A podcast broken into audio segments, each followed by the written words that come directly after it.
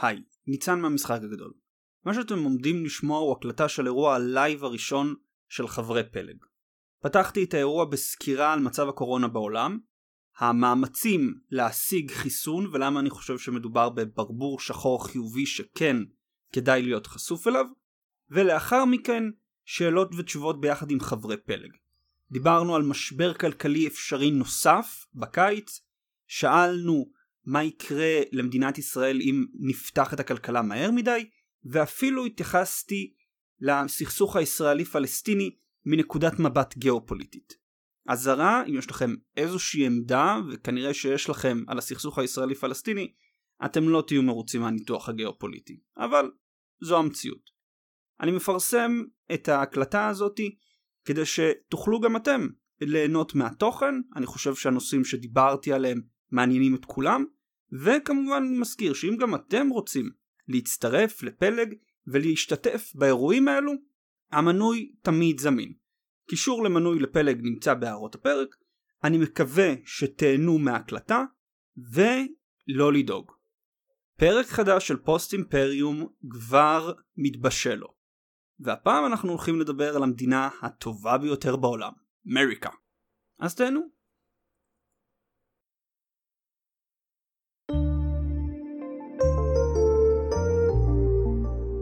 נתחיל עם הקורונה במזרח אסיה. אז מה שאנחנו יודעים זה שמדינות מזרח אסיה רובן הצליחו לשלוט על uh, הבעיה.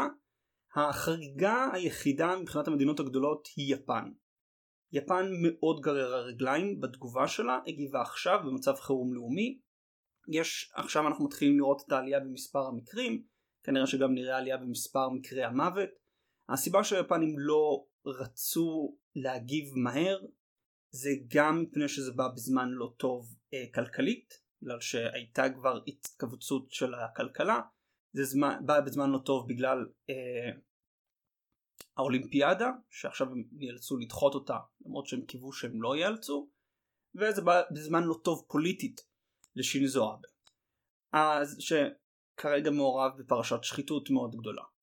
אז הם ניסו לעכב את התגובה שלהם ועכשיו בתחילת אפריל הגיבו במצב חירום לאומי, עכשיו הם מנסים להגביר את הבדיקות, אז יפן מתחילה להתמודד עם ההתפרצות שלה. אמ, בדרום קוריאה, הונג קונג וסינגפור יש חשש לגל שני.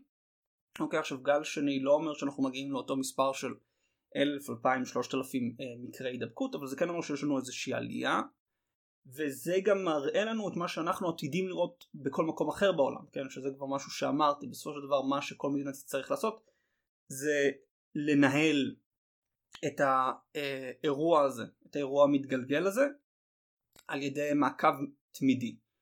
בסין יש לנו סגירה של חבל, קאונטי, במחוז הנאן, עקב חשש להתפרצות, יש היה סגר, ביטול של אירועי התכנסות המוניים בשנגחאי, אנחנו יודעים שהסינים עכשיו מאוד ממוקדים בלנסות ולשנות את הנרטיב העולמי ולנסות ולנתק אותם כמקור של הווירוס. הבעיה זה שככל שעובר הזמן נראה ועולה החשד שיכול להיות שהמקור של הווירוס הוא בעצם בתאונת מעבדה בוואן. עכשיו אני אומר חשד כי אנחנו לא יודעים. הבעיה אבל זה שהממשל מסרב לשתף פעולה והוא הטיל אה, צנזורה על מחקרים שקשורים במקור הווירוס. אז יש לנו את החשד, מה קורה עם סין, מאיפה מגיע הווירוס, והממשל לא מגיב. עכשיו יכול להיות שהממשל לא מגיב כי זו התגובה הסטנדרטית של הממשל הקומוניסטי, כן? תכחיש הכל, תסגור כל אפשרות ליציאה של מידע חופשי, אה, תהיה אגרסיבי בנוגע לנרטיב. הבעיה זה שאם יתגלה שהם באמת מעורבים, הם הולכים לחטוף חזק. כי דעת הקהל העולמית כבר לא לצידם ואני אומר דעת הקהל העולמית אני מתכוון למדינות במערב אירופה, במרכז אירופה ולארצות הברית, הכלכלות המפותחות הגדולות. ואם יתגלה שבאמת מדובר פה גם בדליפה שבתאונת מעבדה וגם שאחרי זה זה טיוח של הממשל הסיני זה לא ייראה טוב וכמו שכבר דיברנו על זה בהלם הגיאופוליטי אנחנו נראה אולי לא רק יציאה של חברות מסין של שרשרות אספקה גלובליות אלא גם ממש פעילות מכוונת נגד סין, אם זה בהטלה של מכסים, אם זה בתביעות בינלאומיות. יש שלל אה, אופציות שפתוחות על השולחן ואנחנו מאוד צריכים לעקוב אחרי מה קורה מבחינת הסנטימנט הלאומ... העולמי בנוגע לסין. אה, אז הם גם מתמודדים עם אפשרות להתפרצות של גל שני, הם גם מתמודדים לנסות ולהחזיר את הכלכלה שלהם אחרי העוצר, מה שלא כל כך מצליח, והם גם מנסים להילחם על דעת הקהל העולמית. אז זה מבחינת מזרח אסיה. באיראן אה, דיברנו, דיברתי על זה שאם ב-20 במרץ בראש השנה הפרסי כולם יצאו אה, לנפוש, אז היינו אמורים לצפות לראות איזושהי עלייה במספר המקרים, אה, איזושהי עלייה במספר מקרי המוות. מי שיסתכל במצגת והיא זמינה לכולם להורדה, אתם יכולים גם להוריד אותה אחרי בסיום האירוע. אני מסתכל, סליחה, אני מסתכל על מספר מקרי המוות. אני לא מסתכל על מספר המקרים. למה אני עושה את זה? בגלל שמספר המקרים מאוד תלוי בכמה בדיקות יש לי. גם מספר מקרי המוות הוא לא מעיד לחלוטין על כמות המתים שלי, כן? יש אה, מאמר מהאקונומיסט שמראה שיש קפיצה ברמת תמותה באזורים מוכי קורונה, שרק חלק ממנה קשורה לקורונה. עכשיו, יכול להיות שחלק מהקפיצה בתמותה לא קשורה נגרמה ישירות בגלל קורונה, אבל נראה שמקרי המוות הם אינדיקטור יותר טוב בגלל שהם פחות תלויים במספר הבדיקות שלי, כי אם מישהו כבר הגיע לבית חולים וזוהה כקורונה, אה, סליחה, אם מישהו כבר חולה וקרוב למות, הוא כנראה יגיע לבית החולים ויזוהה כחולה קורונה.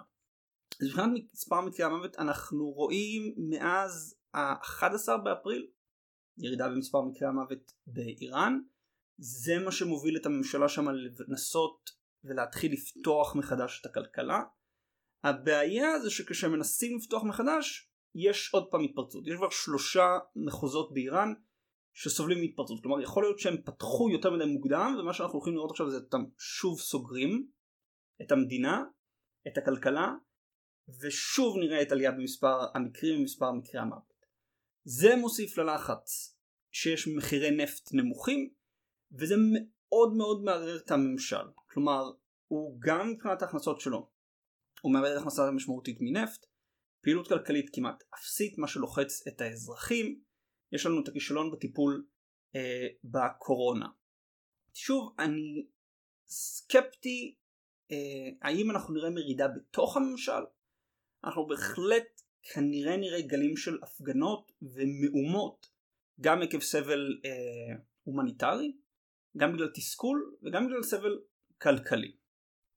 בארצות הברית יש לנו אירוע מתגלגל, כן הייתה לנו דעיכה במספר המקרים, מספר מקרי המוות אה, עד ל-14 באפריל שאז הם פשוט אה, קפצו אה, מעל ל-2000 מקרים. עכשיו הערכה של ראש הפדרל ריזרב בניו אורלינס אם אני זוכר נכון אחד מהסניפים היא שאנחנו נמצאים באירוע מתגלגל. והוא מדבר על 18 חודשים של אירוע מתגלגל כלומר שנה וחצי. אירוע מתגלגל אומר שאנחנו יש לנו סגר אה, בחוף המזרחי. ההתפרצות מגיעה לשיא שלה בחוף המערבי, אה, סליחה במרכז ארצות הברית, הסגר יורד בחוף המזרחי, עולה, מתחיל במרכז אמריקה, ואז כאשר במרכז אמריקה משתלטים על ההתפרצות, הוא שוב פותח אה, במזרח ארצות הברית. כלומר אנחנו יכולים לראות בלי חיסון אפקטיבי, בלי טיפול משמעותי, שכלכלת ארצות הברית תמשיך ב-on off on off כלומר עוצר במקום אחד פעילות במקום, התפרצות במקום אחר עוצר באותו מקום שוב פעילות כלומר איזשהו אירוע מתגלגל שבו החיים הכלכליים הנורמליים לא חוזרים לסדרם. בנוגע למצב לאירופה התמונה משתנה תלוי לפי מסתכלים. אני התמקדתי בשלוש מדינות איטליה צרפת וגרמניה. באיטליה יש לנו דעיכה. יותר נכון להגיד יש לנו התייצבות במספר המתים סביב ה-500 מתים. בצרפת אנחנו עדיין נמצאים בעלייה. אוקיי אין לנו עדיין התייצבות בגלל זה גם הצרפתים העריכו את העוצר אה, עד לעשירי במאי. בגרמניה זה סיפור טיפה אחר. בגרמניה אנחנו כן רואים עלייה במספר המקרי מוות אבל אנחנו רואים ירידה במספר המקרים החדשים. וזה מה שמביא את אה, ממשלת גרמניה לבוא ולהתחיל לבצע הקלה מסוימת אמ, ב... לבצע הקלה מסוימת בעוצר. מה זה אומר? קודם כל זה פתיחה של חנויות, גם חנויות לא חיוניות בגודל מסוים, חנויות קטנות, אה, חזרה של הילדים ללימודים בתחילת מאי, אה, מי מאיתנו לא ירצה שזה יקרה גם פה. השאלה אבל זה שאם אני עדיין רואה שיש לי עלייה במספר המתים ויש לי איזושהי ירידה במספר, מקרי, אה, במספר המקרים החדשים האם יכול להיות שבעצם אני עכשיו פותח את זה מוקדם מדי ויכול להיות שאחרי זה פתאום תהיה לי שוב התפרצות. כלומר עדיין לא הדחתי את זה אה, לחלוטין. אז זו תהיה השאלה הגדולה והמיקוד הגדול בגרמניה.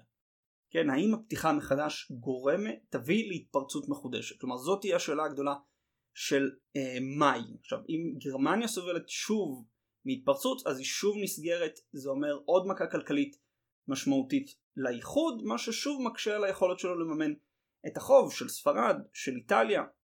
צרפת גם נפגע אה, קשה מהמצב הזה.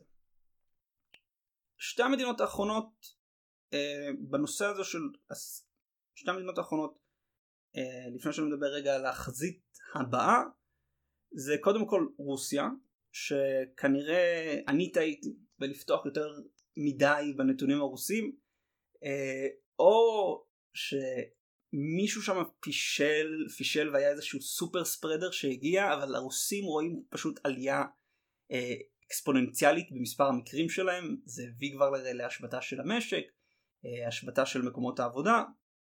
כלומר רוסיה עכשיו נמצאת בעיצומה של התפרצות. היא נמצאת בעיצומה של התפרצות עם אה, מחירי נפט נמוכים ששוב כמו שאמרתי הרוסים יכולים לספוג את זה אבל כשיש לי גם השבתה כלכלית משמעותית וגם ירידה משמעותית במחירי הנפט זה הולך ללחוץ את התקציב הרוסי ואנחנו נצטרך לראות מה תהיה התגובה האם תהיה איזושהי העלאה של מיסים שימוש בקרן ההון הלאומית כדי לנסות ולסגור את החוב אבל רוסיה כלומר נמצאת בעיצומו עיצומה של ההתפרצות אצלה. אצלנו יש התייצבות אה, במספר מקרי המוות. אנחנו גם יודעים שיש לנו איזושהי התייצבות כלשהי במספר המקרים החדשים. ויש לחץ מאוד גדול שנבנה בשביל פתיחה הדרגתית של המשק כן? אה, אמרו לנו אחרי פסח אמרו לנו אחרי פסח הגיע אחרי פסח. עצמאים צריכים לעבוד עם המענקים הלא באמת משמעותיים של המדינה. אה, ילדים צריכים לחזור ללימודים. אנחנו רוצים חזרה של המשק לעבודה. עכשיו ההבנה זה שריחוק חברתי יישאר כן? כנראה שאנחנו לא נראה מסיבות גדולות ביום העצמאות. אה, עדיין יהיה דגש על ריחוק חברתי בלי הופעות, אומני... בלי הופעות המוניות. אבל כן שחרור הדרגתי כי אנחנו ככל שאנחנו ממשיכים ככה זה ממשיך ללחוץ את הכלכלה והרי ברור לכולם שאי אפשר להמשיך עם זה לנצח כן? אי אפשר להמשיך עם משק בהסגר לנצח. אז אם לא עכשיו מתי? כן כלומר ראינו איזושהי התייצבות. בוא נתחיל באופן הדרגתי כן? מדברים על זה שאתה נותן לקבוצות שלא נמצאות בסיכון להתחיל לצאת אה, לעבוד אתה פותח מחדש עסקים אתה נותן למשק להתחיל אה, לחזור לאיתנו.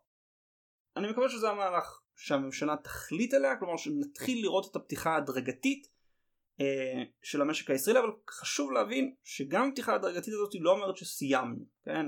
עדיין נצטרך לסובב מסכות, עדיין נצטרך לדאוג לחיטוי של הידיים, עדיין נצטרך לשמור על ריחוק חברתי, לא יהיו התכנסויות אומנויות, כלומר אנחנו עדיין נהיה במשך הרבה מאוד זמן אה, במצב הזה שאנחנו מנסים לשלוט בהתפרצות.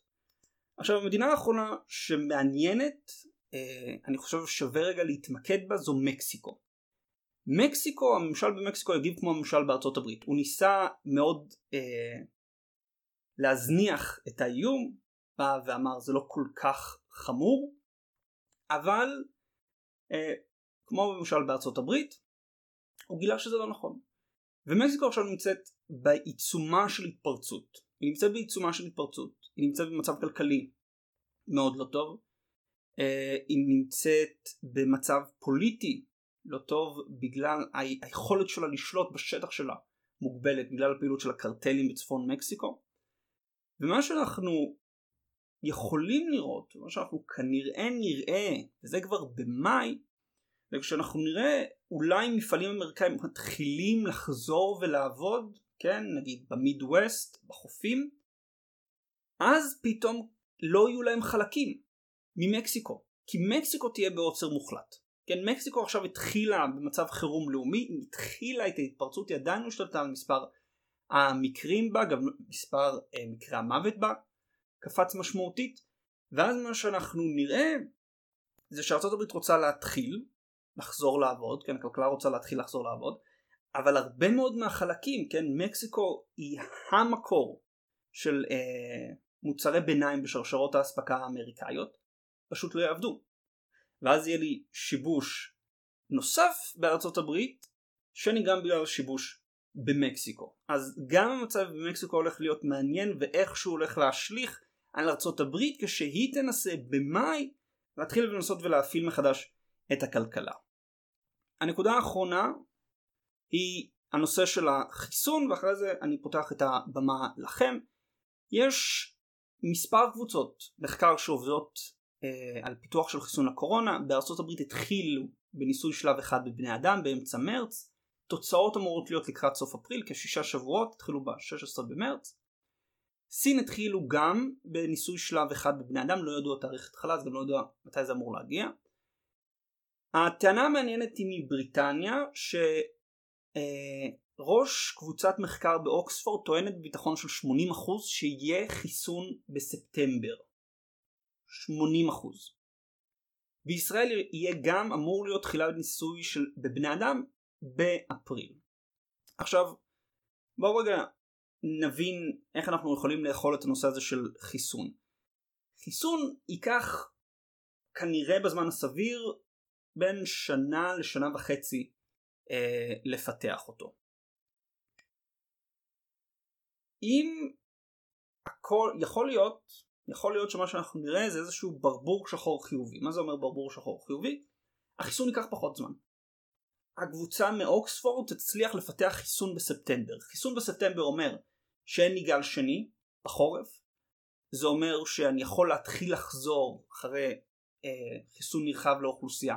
להתחיל לחזור לפעילות כלכלית טובה זה אומר ש-2021 תראה מאוד טוב מבחינת המצב הכלכלי של הצמיחה העולמית. לעומת זאת אם המסלול יהיה כמו שהוא אנחנו יכולים לצפות לחיסון רק לקראת אמצע 2021 סוף 2021 אבל זה לא הברבור החיובי היחיד שיכול להיות לנו. ברבור החיובי השני שיכול להיות לנו הוא טיפול יעיל אה, במחלה. אוקיי? אם יצליחו לפתח טיפול יעיל, וזה אגב סביר שיהיה לפני חיסון, שמוריד את ההידרדרות במצב של מטופלים, שמוריד את אה, אחוזי התמותה, אז זה גם יכול מאוד מאוד לעזור לי. כי זה אומר שאני יכול לשחרר יותר מהכלכלה ולדעת שמערכת הבריאות שלי תדע לטפל כמו שצריך במי שחלה. אז אלו שני הברבורים אה, ואני רוצה להתייחס כאן לשאלה ששלח אליי אה, ניב נשיא וזו תהיה בעצם השאלה הפותחת כן הוא רוצה בעצם הוא רוצה לדעת עד איזה חודש יהיה זמן למצוא תרופה ולאחריה יגיע הלם חדלות הפירעון מה שדיברנו עליו הלם אה, אה, ההלם הרביעי בכלכלה. אמרתי ואני חוזר ואומר וזאת העמדה שאני חושב היא הכי הגיונית אנחנו לא יודעים מה ההלם הכלכלי שהקורונה באמת גורם בעולם עד כנראה סביבות יוני. אוקיי הסיבה שאנחנו לא יודעים מפני שהיא משפיעה על uh, הייצור היא משפיעה על הצריכה היא משפיעה על הביקוש לנפט היא משפיעה על המון המון שרשרות אספקה שהכלכלה העולמית עדיין נמצאת בתהליך עיכול והבנה של מה קרה פה, כן, מה הקורונה עשתה, מה ההלם הזה עשה, אה, מה התגובה, מי נמצא בסיכון. עכשיו, אני מאמין שהפד מזרים כסף וימשיך להזרים כסף ברמה כזאת שגם אם יהיה לנו את ההלם חדלות פירעון שחברות יתחילו לפשוט את הרגל בגלל שהמשק לא יחזור אה, למצבו הרגיל מפני שחברות אה, לא רווחיות ימשיכו להיות לא רווחיות אני חושב שהנקודת משבר המשמעותית הזאת תהיה ביוני תהיה יוני יולי אוגוסט ואז לפד תהיה את האופציה או להמשיך ולהזרים כסף, כלומר להמשיך ולקנות כל מה שהוא יכול לקנות ולבצע באיזה שהם בעצם אה, זו, להפוך את הכלכלה האמריקאית לזומבית, כי הוא פשוט יקנה את כל החברות, אה, הוא יקנה את המניות, הוא יקנה את האג"ח, הוא ימנע קריסה של השוק פשוט על ידי זה שהוא יקנה את הנכסים, אבל מה זה שהוא עושה? הוא מקריב צמיחה עתידית בשביל יציבות עכשיו. כן, זה ההתלבטות שהייתה ליפן. ליפן בשנות ה-80 הייתה התפוצצות של בועה, אפשרות לקריסה בנקאית, הזרימו המון מזומן ומאז יש לנו כלכלת זומבי, כן? כמעט אפס אה, צמיחה, אפס התפתחות, עדיין אחת הכלכלות הגדולות בעולם, אבל סובלת מחוסר יעילות בגלל שחנקו את השוק על ידי אה, נזילות. אז אני חושב שזה באמת האיום המשמעותי ביותר לכלכלה האמריקאית זה לא ההלם חדלות פירעון, ההלם חדלות פירעון והמיתון שיגיעו הם מה שנקרא ינקו את הכלכלה. הבעיה שלך זה כאשר ב... על ידי התערבות אתה מונע מהחלקים הפחות יעילים לפשוט את הרגל ולהעביר את המשאבים שלהם לחלקים היעילים. אז אם זה אני מנסה, אני עכשיו פותח את הבמה לכם, שאלות שלכם, תתחילו אה, לראות. אה, אלכס בנצגר, התגובה של הרוסים לא נותנת כסף לאזרחים.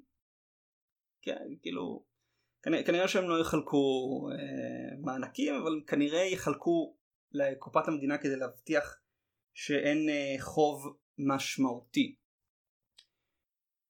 אה, צחי חזן שואל מלחמה בעתיד עם מצרים מצד אחד ברור למה אין סיכוי מצד שני יותר מדי עובדות והכנות בשטח מאוד חד משמעי על הכנה למלחמה.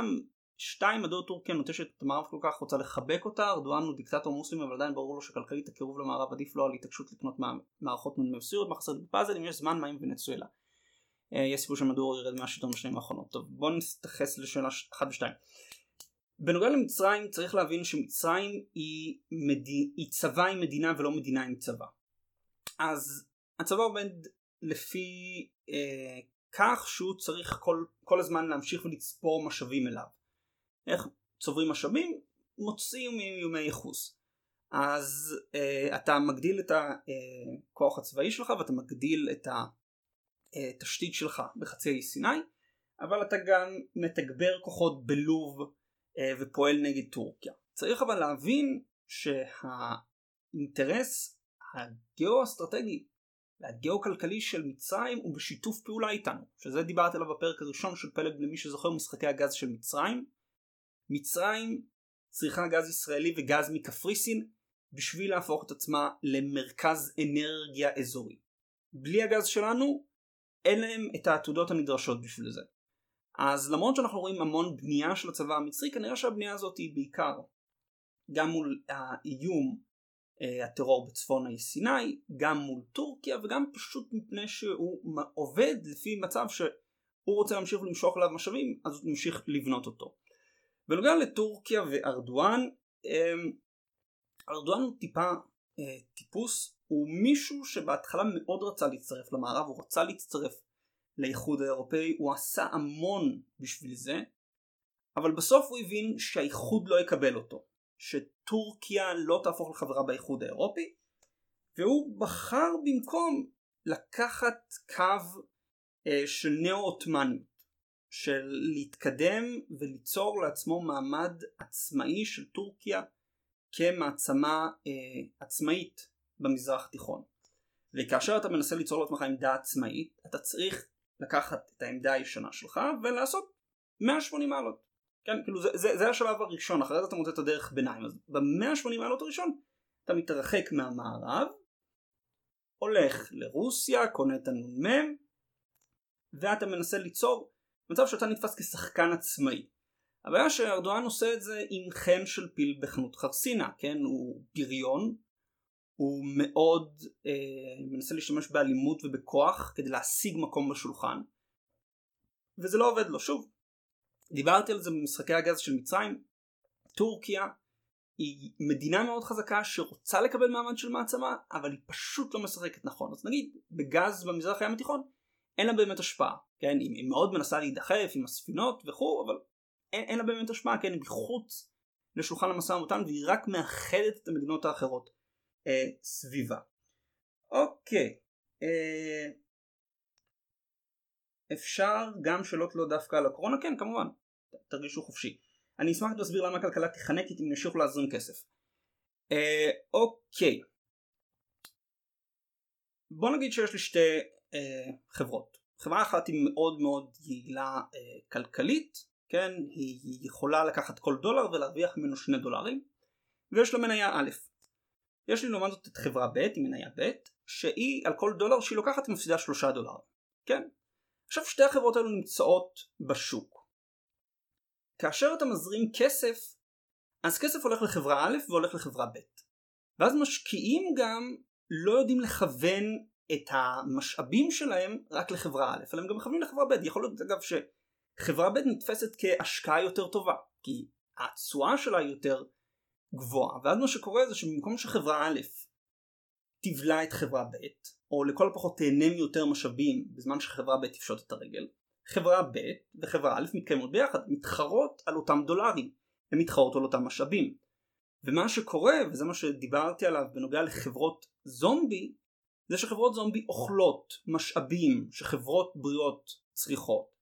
ולכן הן מורידות את הצמיחה, כי משאבים שהיו אמורים ללכת לחברות בריאות לעזור לצמיחה שלהם, הולכות לאותן חברות זומבי. אז הבעיה שיש לנו בסין לדוגמה, כן, שדיברתי עליה עם בעיית החוב של ה-12% חברות זומבי שאוכלות הלוואות ואוכלות משאבים, אותה בעיה יש לנו בארצות הברית וההזרמה של הכסף מאפשרת לחברות זומבי להמשיך ולהתקיים. אה, עסקים לא רווחיים לא רווחיים אבל העסקים הרווחיים ימשיכו לספק מוצרים איכותיים שהצרכן ירצה ליצור. טוב אני חושב שעניתי לזה. מה לדעתך תהיה ההשפעה של המשבר על יחסי ארה"ב סין לאור ההתבטאויות של טראמפ והבחירות בארצות הברית בסוף השנה האם הדברים יהיו שונים במקרה שביידן ייבחר. אני מחזיר ואני גם רציתי להעלות את זה אני חושב שאני אעלה את זה אני מחזיר לפרק אה, בקיסר אדום לפרק אחד לפני האחרון סין ארצות הברית. הראיתי שמה שהתפיסה של ארצות הברית לסין השתנתה במהלך ימי אובמה מלתפוס את סין כמישהי שאנחנו רוצים לשים בסדר האמריקאי שיכולה להשתלב בסדר האמריקאי למתחרה אסטרטגית אלינו. טראמפ ביטא את הסכסוך ואת התחרות הזאת בצורה יותר קולנית. אבל ביידן ימשיך באותו קו אנטי סיני ברור.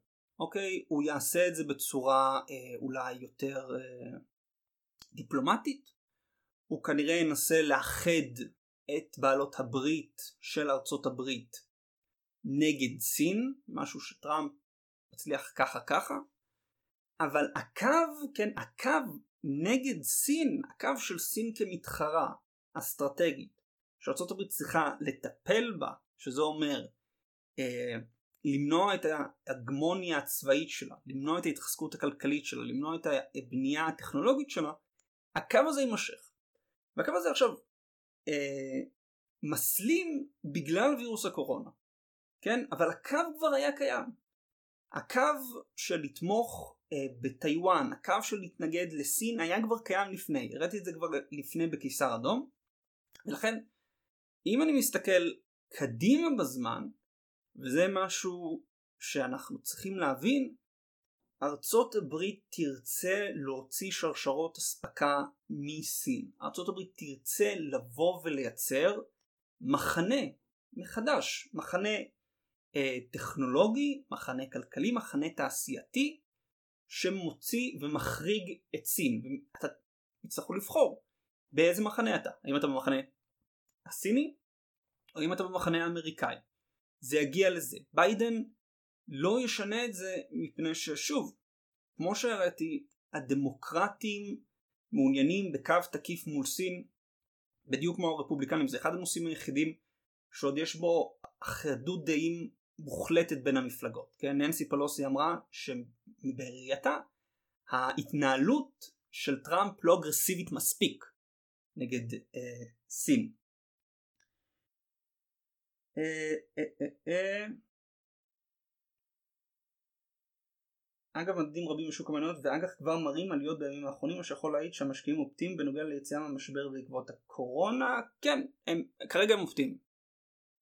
כולנו אה, אופטימיים אבל כל עוד לא הצליחו להשתלט על ההתפרצות כל עוד מספר המובטלים ממשיך לעלות בקצב אה, אה, אסטרונומי הגענו כבר אני חושב לעשרה מיליון אה, בקשות אה, אבטלה בארצות הברית כל עוד יש לי אה, המשך ירידה במחירי הנפט, מה שמשפיע על חברות פסלים, מה שמשפיע על אה, הלוואות לבנקים, מה שמשפיע על בנקים, אין סיבה להיות אופטימי.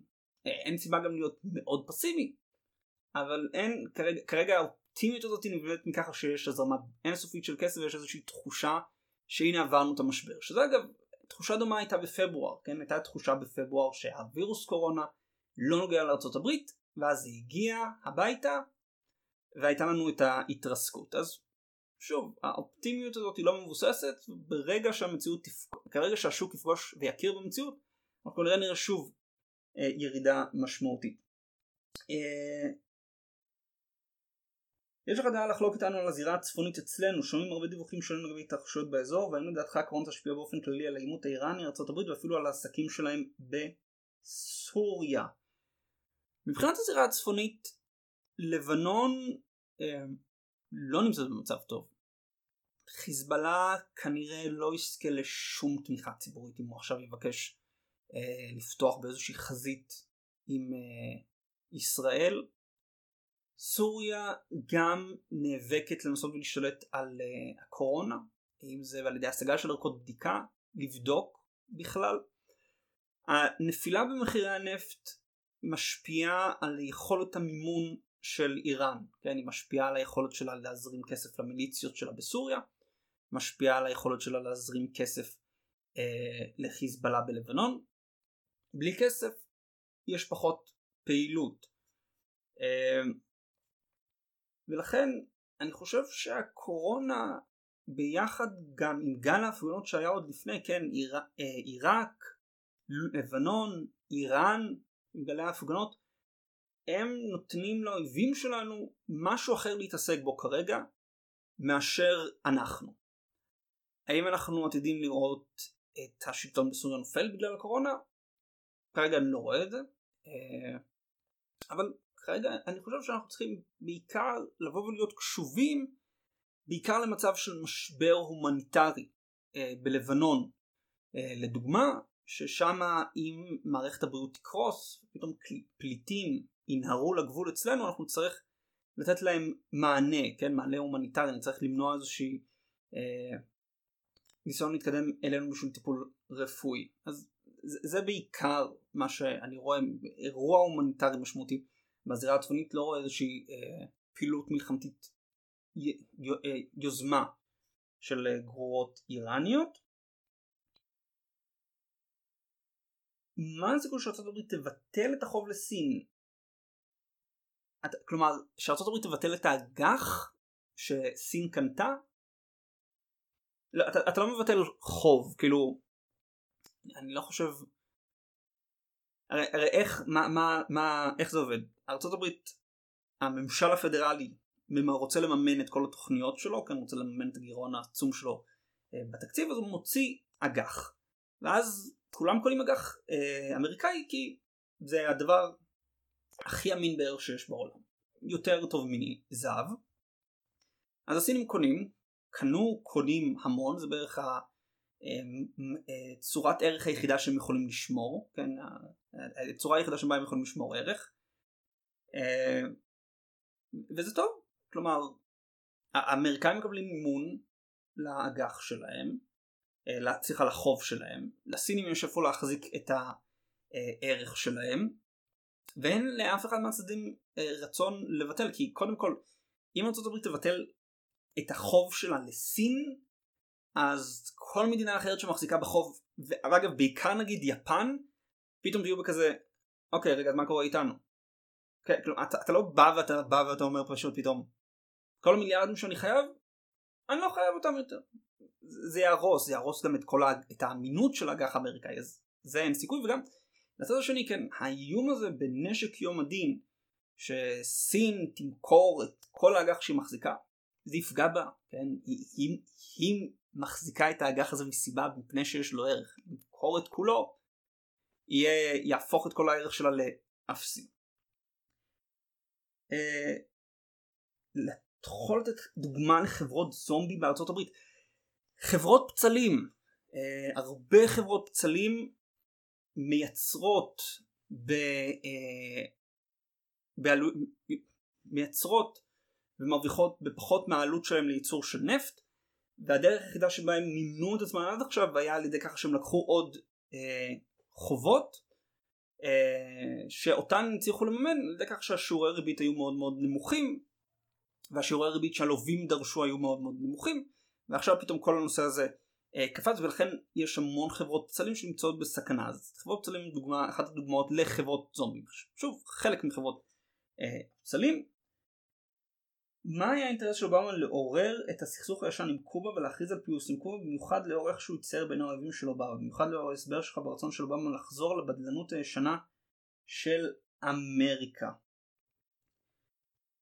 להכריז על פיוס עם קובה. אני לא בטוח שהפיוס עם קובה היה בו באמת איזשהו חישוב אסטרטגי כמו איזשהו רצון למורשת פוליטית. יש אה, האמברגו על קובה הוא מאז ההפיכה של קסטרו אף נשיא שירצה להיבחר שוב לא אה, ינסה לחדש את היחסים עם קובה כי אם הוא ינסה את זה אז כל הגולי קובה בפלורידה לא יצביעו לו. ולכן אובמה היה במקום שהוא היה לקראת סיום הכהונה שלו. הוא היה יכול להתפעס עם קובה. מורשת יפה לא מורשת של שלום. רגע מסיים איזשהו סכסוך ישן. נעזוב את זה שקובה אחרי זה המשיכה לתמוך אה, בוונצואלה המשיכה לתמוך באינטרסים מנוגדים לארצות הברית אבל אני לא חושב שיש פה איזשהו אה, אינטרס גיאופוליטי אלא יותר רצון של מנהיג למורשת פוליטית של הנה אה, לא הצליח לי במזרח אירופה ולא הצליח לי יותר מדי עם איראן ולא הצליח לי עם ישראל פלסטינים אבל לפחות את קובה החזרתי החזרתי את היחסים עם קובה. תן לנו את השנקל שלך על ההתנחלויות אם נשים בצד את רעיון ארץ ישראל השלמה בצד רגע האם ישראל צריכה להמשיך בקו פעילות הנוכחי שלה או שעליה לעצור לסגת מהשטח. אני מדבר יותר במובן האסטרטגי. אוקיי, אני, אני, אני לא אוהב את, אני לא אוהב, אוקיי, אני לא אוהב לדבר על הנושא של הסכסוך הישראלי פלסטיני, מפני שלכל אחד יש עמדה בנוגע לסכסוך הישראלי פלסטיני, גם לי יש עמדה, ואגב העמדה שלי היא, היא, היא, היא לא בהכרח נובעת מגיאופוליטיקה וגיאואסטרטגיה, כן, היא נובעת מאמונות אישיות שלי היסטוריות, כן, כמו שאתם גם רואים אני אדם חובש כיפה ולכן יש לי אה, עמדות מוסריות, דתיות בנוגע לארץ ישראל השלמה. אבל אם אני רגע, אני באמת רגע שם את הכל בצד, אני אומר בוא רגע נסתכל על זה בצורה של ניתוח קר. בגלל הגיאוגרפיה של ארץ ישראל, אף פעם לא יהיו שתי מדינות עצמאיות במערב ארץ ישראל. הסיבה היא שמדינת השפלה אוקיי? שזה כל קונסטרוקציה שתרצו של מדינת ישראל אחרי איזושהי נסיגה, ניתוק, התכנסות, הסכם שלום, whatever, תהיה מצד אחד מאוד עשירה, כי לה תהיה את הגישה לים, וגם הפיתוח תשתית שלה יהיה מאוד נמוך, כי רוב השטח הוא מישורי, מאוד קל להקים תשתית במישור, מאוד קל לשנע סחורות במישור, מאוד קל להקים מפעלים במישור, לסחור במישור, ולעומת זאת תהיה לנו את מדינת ההר. שמדינת ההר היא תהיה ענייה יותר, כי לפתח תשתיות עולה הרבה יותר כסף. אין לי גישה לנמלים ימיים, אין לי גישה לים, אבל יש לי את העמדה האסטרטגית השלטת בתור זה שאני נמצא על ההר. אז מה, אז מה יהיה לי? יהיה לי מדינה עשירה עם פחד אה, ביטחוני ממדינת ההר ויהיה לי את מדינת ההר שתהיה ענייה כלכלית אבל תהיה לה את העמדה האסטרטגית הטובה יותר.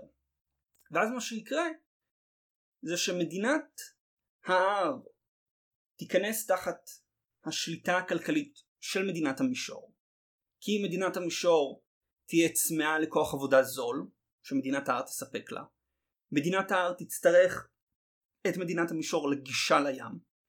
ומצד שני מדינת המישור תרצה לשלוט במדינת ההר, תרצה לכל הפחות לוודא שהמדינה הזאת לא הופך להיות מחומשת כי אין, אין סנאריו שבו מדינה יכולה לחיות בביטחון ובשלום כשמדינה ריבונית אחרת משקיפה על כל מרכזי האוכלוסייה שלה. כן, זה יהודה ושומרון משקיפים על כל המישורים גיאו-אסטרטגית זו עמדה מאוד מאוד גרועה. אז זה אומר שבכל מקרה, לא משנה באיזה קונפיגורציה ננסה לשחק, כן, נפריד, נשים גבול ביניהם, אה, נוציא את כל היהודים והערבים ונפריד אותם, נעשה כמו טראמפ, מין תוכנית השלום של טראמפ איזשהו מישמש, לא משנה. שתי המדינות, שתי האוכלוסיות, תמיד יהיו תלויות וקשורות אחת בשנייה. אחת, אחת צריכה את השנייה כלכלית, אחת חוששת מהשנייה ביטחונית. ולכן, וזה אני חושב המשחק הגדול של נתניהו, נתניהו מודע לזה, כן, נתניהו מודע לזה שאם הוא רק ייתן לסכסוך להמשיך להתקדם בקצב הנוכחי, הפלסטינים בסוף ייבלעו כלכלית לתוך ישראל. ואז ישראל תיצור איזשהו אה, מצב של אוטונומיה כדי להמשיך ולקיים את הקשרים הכלכליים שגם הם ירצו בהם ולשמור על השליטה הביטחונית שלה. אוקיי? אז מהבחינה הזאתי אני אומר בסופו של דבר הסכסוך הישראלי פלסטיני הוא באיזשהו מקום סכסוך שהוא הרבה יותר אה, אידיאולוגי והרבה יותר רעיוני ורגע איזשהו מוס, כן, איזשהו שאלות מוסריות של אה, שליטה על עם אחר ושליטה על נחלת אבות וכו' וכו' וכו' אבל בסוף בסופו של יום הסכסוך הזה ייפתר וזה ששני העמים יחיו אחד עם השני או שהם יחיו אחד עם השני עם אקדח מכוון לכל אחד כי אנחנו נקים מדינה כושלת בערים תהיה לנו מדינה היסטרית או שאנחנו נמצא איזושהי דרך לייצר איזושהי אה, מדינה מפורזת עם אוטונומיה אה, פוליטית שתהיה מחוברת אלינו כלכלית ותהיה תחת הכפיפות שלנו ביטחונית כן? שזה בעצם תוכנית השלום של טראמפ. תוכנית השלום של טראמפ אני מאמין מציגה בסופו של דבר את החזון הסופי של מבחינת נתניהו. אה, ובאיזשהו מקום גם את החזון הסופי או את המצב הסופי שיגיע לסכסוך הישראלי פלסטיני בהנחה שלא ננסה אה, ליצור באופן מלאכותי שתי מדינות שבכל מקרה יתחברו אחת עם השנייה. אה, זה, זה מבחינת ההסתכלות כן ושוב אני מאוד מנסה רגע לדבר אה, לא ערכי לא, לא שאלות מוסריות פשוט זה, זה הדינמיקה זה, זה הדינמיקה לפחות הגיאופוליטית. אה, יש סיכוי לראות את אותו אפקט שקורה באיראן עכשיו בישראל בשבועות הקרובים לחץ ציבורי ותקשורתי לפתוח את המשק ואז התפרצות שנייה שתשתק את הכלכלה שוב? כן, כן, כן, יש סיכון, כלומר יש החשש הוא שאם אתה פותח את המשק מוג... מהר מדי, מוקדם מדי, אתה מביא להתפרצות שנייה. ולכן שוב מה שכולם מדברים עליו ומדגישים זה שאתה חייב לפתוח לאט. אתה חייב לפתוח לאט. להוציא אנשים בצורה הדרגתית, אה, לאפשר אה, קודם לקבוצות של בסיכון נמוך לצאת, אז סיכון יותר גבוה, יותר גבוה לפתוח מקומות יותר המוניים ולעשות את זה באופן הדרגתי ככה שבצורה מאוד קלה אם אתה צריך אתה יכול לחזור צעד אחורה או שאתה יכול להתקדם צעד קדימה. לא לעשות משהו באופן אה, קיצוני. ולכן אבל שוב ופה זה הדבר הכל כך חשוב שהממשלה חייבת לעשות זה לבוא ולהגיד זו רשימת הצעדים שאנחנו הולכים לעשות לחזור ממצב של עוצר מוחלט לכמעט שגרה. שלושה שלבים, ארבעה, עשרים שלבים, וואטאבר. אנחנו נבדוק, נעשה בקרה כזאת וכזאת, במקביל אנחנו מגדילים את כמות הבדיקות, אנחנו רוצים שתהיה לנו כמות בדיקות כזאת וכזאת בעוד שלושה שבועות, וכמות בדיקות כזאת וכזאת בעוד חמישה שבועות, ואנחנו מוסיפים עוד כך וכך מכונות הנשמה. איזושהי תוכנית, איזושהי תוכנית שבאה ואומרת חבר'ה אנחנו באופן מבוקר נשחרר, באופן, אנחנו במקביל לשחרור המבוקר אנחנו נעלה את היכולת שלנו לבצע בדיקות, שזה מה שחשוב כדי לאתר מהר כל אפשרות להתפרצות שנייה, לאתר אזורי התפרצות ולסגור רק אותם, כן, שכונות במקום מדינה שלמה, ולהגדיל את היכולת של מערכת הבריאות להתמודד עם החולים, כי אם הם יכולים, אם אנחנו מגדילים את היכולת הזאת אז אנחנו פחות מודאגים מקריסה של המערכת, כן, שזה הסיבה מלכתחילה לכל העוצר המשמעותי על זה על המדינה, כי אנחנו מפחדים שפשוט תהיה גל של מטופלים קשים שיגיעו לבתי החולים, לא יהיה אפשר להנשים אותם, ולא עלינו, אנשים ימותו במסדרון כי אין להם מכונת הנשמה. אה, זה המטרה. אה, זה הפחד ובגלל זה אנחנו אה, ביצענו את העוצר מלכתחילה. אז בהחלט איום, אפשרות, ולכן מאוד חשוב לבצע רגע את התהליך ההדרגתי בשלבים ולהבהיר מהם השלבים ולהתחיל לעשות אותם, להתחיל לבנות את היכולת שתיתן לנו בסוף לוודא שאנחנו אין לנו את ההתפרצות הזאת.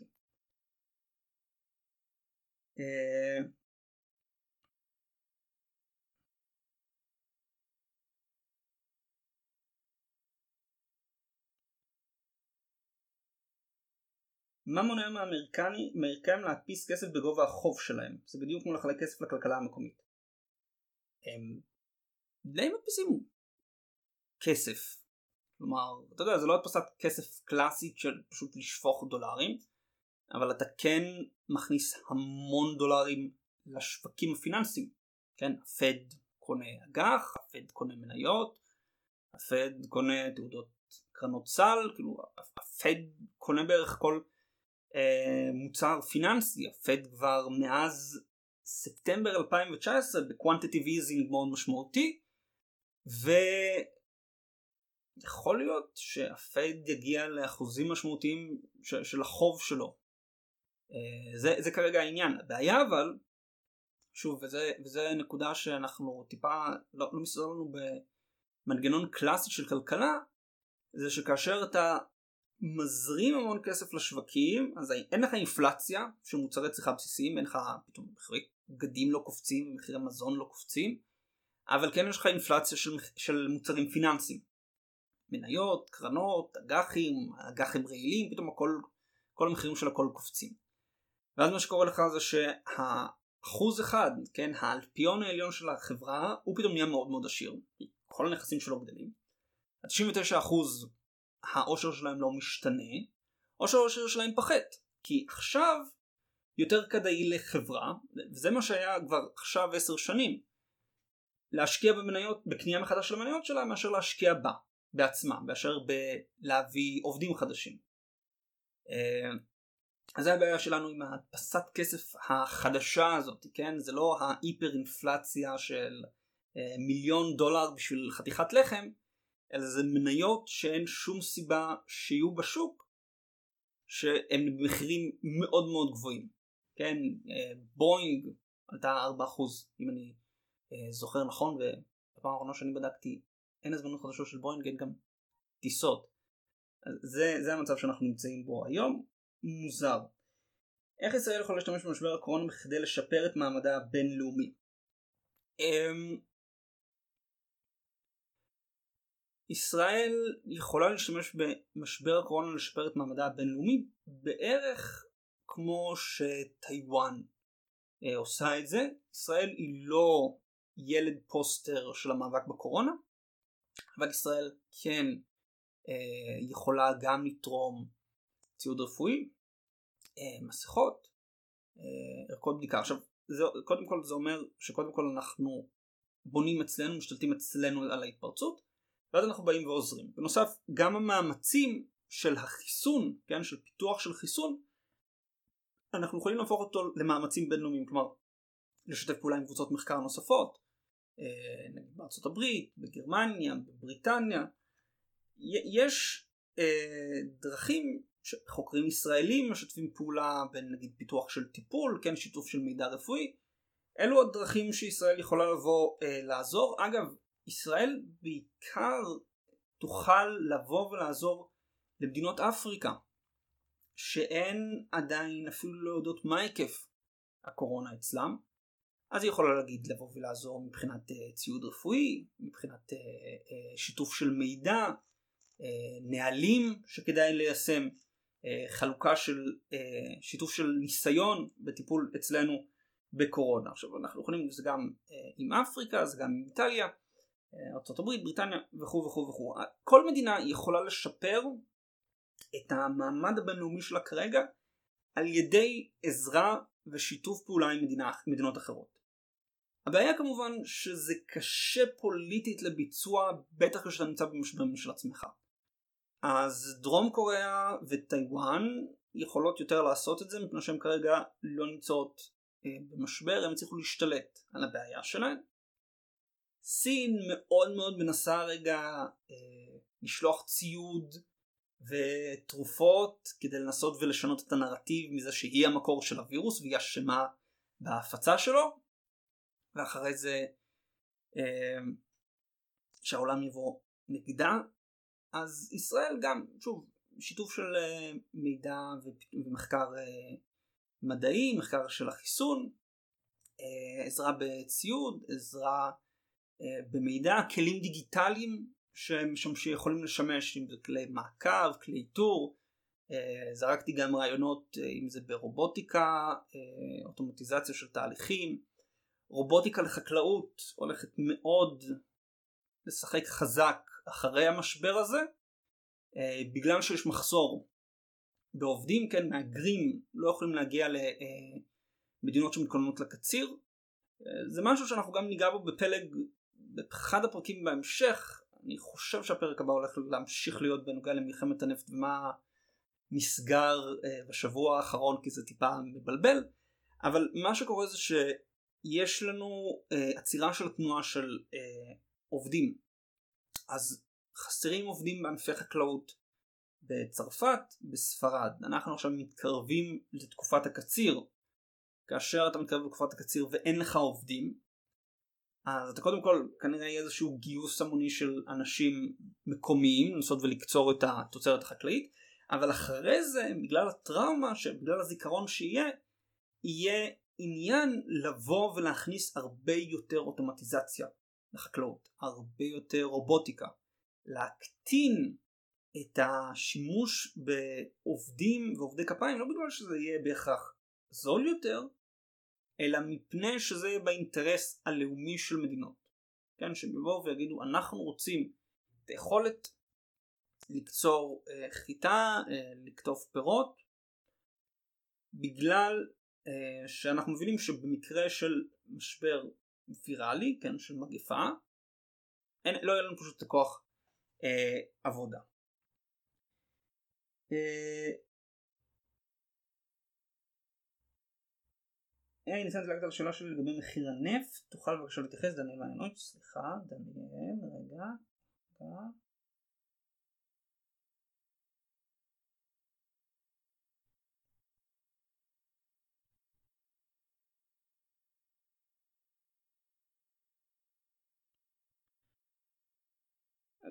אני לא רואה את השאלה, אני ממש מתנצל, אני, מסתכל, אני רואה את המחירי עם הכוכבית, אני לא רואה את השאלה, אז אם תוכל לרשום שוב את השאלה, או אפילו, לא יודע, לשלוח לי בפייסבוק אם אתה יכול, או אפילו לרשום רגע במייל, ואני, אני, אני, או לרשום שוב בצ'אט, אני פשוט, אני לא רואה את השאלה וחבל שאני לא אקבל, שאני לא אתייחס אליה. אתה צופה קריצה של שוק המשכנתאות, מה שעלול להוביל לקריסת הבנקים.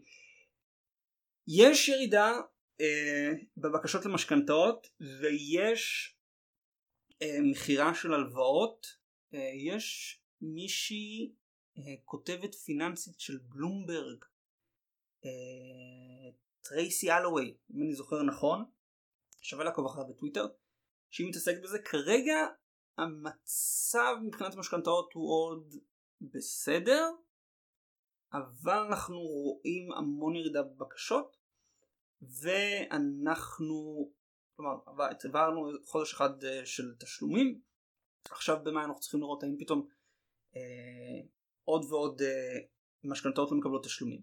מבחינת הבנקים, וזה היה מרסוכם של הבנקים האמריקאים, הם טיפה עשו הפקת מסקנות אה, מאז 2008, הם כן יושבים על הרבה יותר כסף, והם כן ערוכים יותר טוב להתמודד עם זה שהרבה מאוד מההלוואות שלהם יהיה להם חדלות פירעון. אגב, גם אם יהיה להם קשיי נזילות, הפד פשוט ידחוף להם כסף.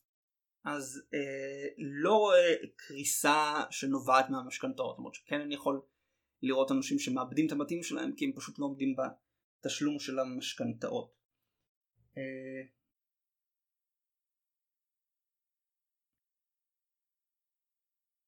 האם יש סיבה גיאופוליטית מדוע מדינות באמריקה הלטינית אינן יציבות? וואו, בוא, יש לנו, אנחנו, האמת אנחנו כבר טיפה בחריגה, אבל זו שאלה מאוד מאוד גדולה. אה, אם אנחנו צריכים להסתכל רק גיאוגרפית על דרום אמריקה, אז דרום, גם מרכז אמריקה עד מקסיקו, היא שילוב של שלוש גיאוגרפיות מאוד מאוד גרועות להקמה של מדינה ולפיתוח של כלכלה. ג'ונגל, הרים, מדבר. ג'ונגלים קשה מאוד לקיים בהם חקלאות, סיוט להקים בהם תשתיות. הרים, אין בהם חקלאות, קשה מאוד להקים בהם תשתיות. מדבר, אף אחד לא רוצה לראות במדבר, צריך להשקיע המון כסף בשביל להפוך מדבר לבר קיימא. אה, דניאל, אני, אני, אני, אני עוצר רק רגע, אני באמת, אני לא רואה את השאלה. אני, אני מסתכל, ו...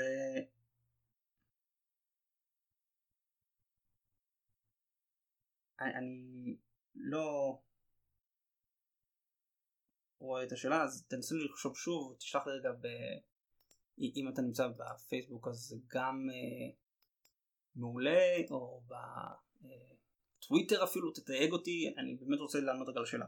נחזור לדרום אמריקה שלוש אה, גיאוגרף של, שלוש צורות טופוגרפיות שמאוד גרועות לפיתוח של מדינה ושל כלכלה במדינה ולכן המדינה תמיד תסבול מעוני אה, מעוני מצד אחד ומריכוז של הון מצד שני כן? כי מי שיש לו כסף להקים מטע בג'ונגל אז הוא קודם כל הוא הולך להיות המעסיק היחיד. זה נותן לו המון כוח פוליטי.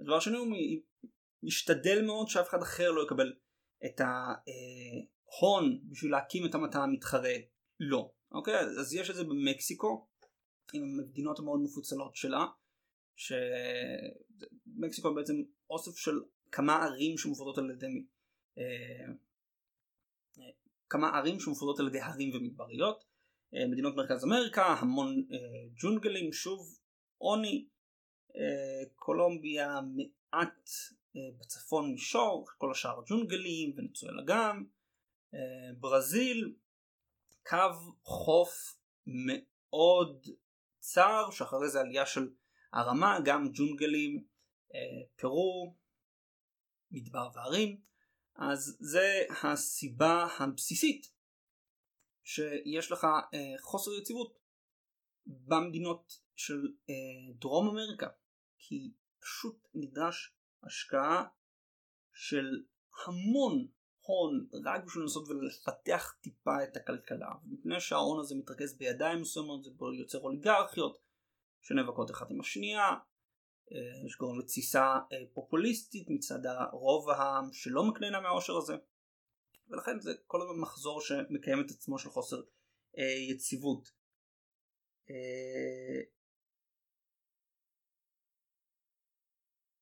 אנחנו נמצא, דניאל רואים רואים סוף סוף את השאלה, אני, אני, זאת תהיה השאלה האחרונה שאני אתייחס אליה, על, אגב אחרי השאלה של דניאל אל תרשמו עוד, פשוט אנחנו כבר אה, הגענו ואני גם צריך לישון בכל זאת מחר יום שישי המון בישולים.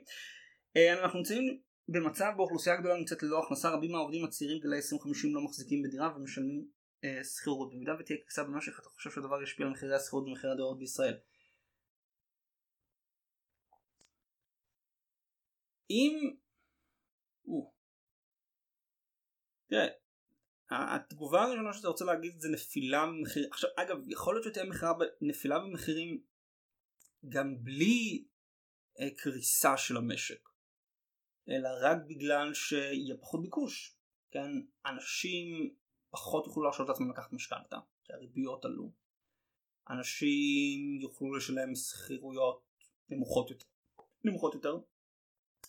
והירידה בביקוש תביא לירידה במחירים. עכשיו, אני לא יודע לבוא ולהגיד האם שוק הנדל"ן עכשיו הישראלי נמצא בלחץ כזה שהוא לא יכול לבוא רגע ולשבת על הפרויקטים ולבוא ולהגיד נמתין. נמתין חודש, חודשיים, כן, אגב, אם אתה מדבר על החזרה של המשק, וחזרה אה, לכמעט מצב יציב נגיד בתוך חודש, חודשיים, היזם יכול לשבת, להמתין, לתת רגע שהמשק יחזור לאיתנו ולהשאיר את אותם מחירים אולי עם טיפה הנחות. במקרה של קריסה של כל המשק, טוב, ברגע שהמשק כולו קורס, כן, אז אין כסף לאף אחד, אין ביקוש לאף אחד, יש לך העלמה של בנקים, יש המון המון דברים וכנראה שאף אחד מאיתנו לא יוכל במקרה הזה לקנות לא דירה או, או להשכיר אה, אחת. אז יש טיפה תקווה לירידה במחירי הנדל"ן, אבל לא הייתי, לא, לא הייתי ממתין להם עכשיו, אה, אני שוקל, מצד שני גם לא הייתי עכשיו לוקח משכנתה, כי עם כל המצב הזה הייתי רגע אה, ממתין, גם עם שינויים בריביות, גם עם האיום על ההכנסה הקבועה. אה, הפרק על הנפט היה מרתק לאחר פסגת אופק פלוס, מה התחזית שלך למחירי הנפט בשנה שנתיים הקרובות? תודה. אמ, אוקיי, אוקיי, יש ויכוח, יש ויכוח, והוויכוח הוא מה יקרה קודם. האם הביקוש יענה על, אה, סליחה, האם הביקוש לנפט יענה על ההפקה של נפט, או שהאם הביקוש ימשיך להיות כל כך נמוך וההפקה של נפט תהיה גבוהה שאנחנו נגיע לגבול הפיזי של אחסון נפט. אוקיי? יש גבול פיזי לכמה נפט אפשר לאחסן בעולם. עכשיו, יש השאלה, הסיבה של למה זה חשוב זה שאם אני נמצא בתרחיש שבו אני בא ואומר וזה נגיד uh, The International of Finance uh, הוציא תחזית כזאתי והסוכנות uh, למידע אנרגטי של ארה"ב הוציאה הערכה כזאתי שבאה ואומרת uh, הרבעון השני של 2020 הולך להיות הרבעון הכי קשה של תעשיית הנפט אי פעם הביקוש הולך לצנוח בצורה מטורפת התפוקה גם תצלח בצורה מטורפת אבל יהיה לך איזשהו מחיר בסיס, כן? אתה לא תגיע לרמה שאתה ממלא את כל המחסנים, את כל היכולת אחסון של הנפט שלך, אתה תגיע לאיזושהי רמת אה, מחירי בסיס, נגיד 15 דולר, 10 דולר, ואז אתה תראה עלייה ברבעון השלישי, עלייה ברבעון הרביעי, תגיע לסביב ה-40 דולר, אה, 45 דולר, סוף 2020, 2021. השאלה היא מה קורה אבל אם התפוקה ממלאת את המחסנים לחלוטין. זה, לא, זה כבר לא עניין של האם יש ביקוש של נפט, אין איפה לשים את הנפט. סגרו, אין יותר מחסן, אין יותר מיכלי, אין כלום. בנקודה הזאתי המחירים יכולים להפוך להיות שליליים. ואף פעם לא קרה עד עכשיו ש... לא, לפחות שהתעשייה זוכרת שבגלל משבר נפט, בגלל משבר מחירים, סגרו שדות. סגרו שדות. סוגרים בארות, כן? עכשיו בארצות הברית סוגרים המון בארות שלא מפיקות הרבה נפט. אבל כאשר אתה מגיע למחיר שלילי, כן, כאשר אין לך, אתה, היצרן צריך לשלם כדי לה... שמישהו יאחסן אותו, יאחסן את הנפט כדי שמישהו ייפטר מהנפט שלו. זה מה שאני הולך את כל התחשיב הכלכלי. זה משפיע לך על uh, הפקת uh, נפט בברזיל שהיא גם ככה צריכה 80 דולר אז אתה אומר אני פשוט מפסיק את הקידוח אני סוגר את הפרויקט. זה משפיע בנורבגיה שצריכה uh, סביב ה-27 דולר לחבית. יכול לבוא ולומר אני סוגר מפסיק חלק מהקידוחים. uh, בקנדה אוקיי. אז עכשיו הצפי הוא בכל מקרה ושוב לא משנה באיזה תרחיש אנחנו נהיה 20 סוף 2020 2021 כנראה אנחנו נהיה סביב 40-45 דולר. זה אה, הערכה אבל שוב יש לנו כאן עניין מאוד משמעותי. קודם כל לאיזה מחיר עד איפה אנחנו נגיע בתחתית? כן כלומר האם אנחנו נגיע למחיר שלילי לפני שאנחנו נתחיל לעלות למחיר חיובי? ודבר שני האם יכול להיות שהביקוש לנפט ישתנה בצורה משמעותית? כן וזה עכשיו אנחנו עד עכשיו רגילים שאנשים כן חברות בינלאומיות אנשים שעובדים בחברות בינלאומיות אז הם רגילים לטוס לכל מקום. לטוס לסין לטוס לארה"ב לטוס לאירופה לטוס לכל מקום שצריך אה, פגישות. מה קורה אם בעולם של עכשיו נגיד בעולם של פוסט התפרצות בעולם החדש של הקורונה אין לך כמעט טיסות בינלאומיות כן? או אנשים טסים הרבה פחות כי תיירות תהיה לך פחות כי אתה לא רוצה שאנשים יעבירו מחלה ממדינה למדינה. אנשי עסקים יטוסו פחות כי קודם כל זה יהיה כאב ראש עצום עם כל הבדיקות אה, וגם אם יבינו שפתאום אפשר לעשות את הכל בזום. אה, עסקים יעבדו אה, יותר מרחוק מהבית. זה אומר שיש לי ירידה בביקוש, זה אומר שיש לי ירידה בביקוש של אה, טיסות, זה אומר שיש לי ירידה בביקוש של רכבים פרטיים, בביקוש שלהם לדלק. ואז זה אומר שלא רק שאני מאבד יכולת ייצור, אני גם מאבד ביקוש בצורה קבועה. אז הדיבור היום הוא מדבר על סביב ה-40-45 דולר לחבית, אוקיי? אני חושב שעדיין מוקדם מדי לקבוע האם זה יהיה המחיר מפני שאנחנו לא יודעים איך נראה העולם של פוסט התפרצות. אנחנו יודעים איך נראה כרגע העולם של סגר מוחלט. זה העולם של סגר מוחלט, אין ביקוש, יש אפס ביקוש. אנחנו יודעים איך נראה העולם אחרי. אוקיי, ואין לנו, דר, לנו דרך לדעת איך נראה העולם אחרי, כי זה החלטות של המון המון המון חברות, של המון המון יחידים שמקבלים את ההחלטה הזאת, ובסך הכל הכללי יורידו את הביקוש, אם ב-15 מיליון, אם ב-20 מיליון, אם ב-5 מיליון, כן? Uh, ולכן כמו, כמו שאנחנו שמים לב ועוקבים אחרי, כמו שאני שם לב ועוקב בפלג, אחרי מקסיקו, ואחרי יפן, ואחרי טיוואן, ואחרי סין, זה עוד אחת הנקודות שאנחנו נעקוב אחריהן. שאנחנו, זה משהו שאני חלק מהחברות שלכם, זה מה שאתם מקבלים. שאנחנו נדע לבוא ולהגיד לאיפה הולך העולם החדש הזה. של אה, עולם הקורונה, לאיפה הולכת יכולת הייצור. אבל כרגע לפחות בטווח הקרוב זה באמת סוגיה של האם אנחנו נראה את המחיר עוצר ב-15 דולר, ב-10 דולר, או אפילו מגיע לתחום אה, השלילי, ואנחנו הולכים אגב לקבל את התשובה הזאת כנראה בסוף מאי, תחילת יוני, אז יש למה לצפות. אה, אז אני רוצה להודות לכולכם לזמן שהקדשתם. אה, להיות פה, אני מקווה שזה מאוד תרם לכם, אני מקווה שהחברות בפלג מאוד תורמת לכם אה, גם להבנה של העולם, גם לקבלת החלטות, גם לאיזושהי תחושה של סדר, גם במשהו שנראה כמו אנרכיה, אה, ונותן טיפה תחושה של כיוון. כמו שאמרתי, אנחנו נכנסים לחלון זמן חדש של דינמיקה כבר של עולם קורונה, כן, לא עולם של התפרצות ועוצר, אלא של עולם שחי עם קורונה.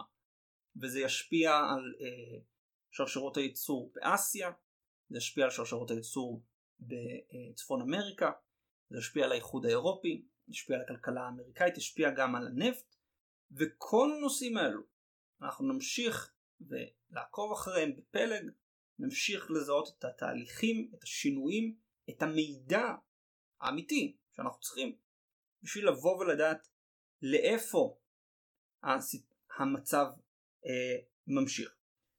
אז שוב תודה לכם, אה, ערב טוב שיהיה, שבת שלום ורק בריאות.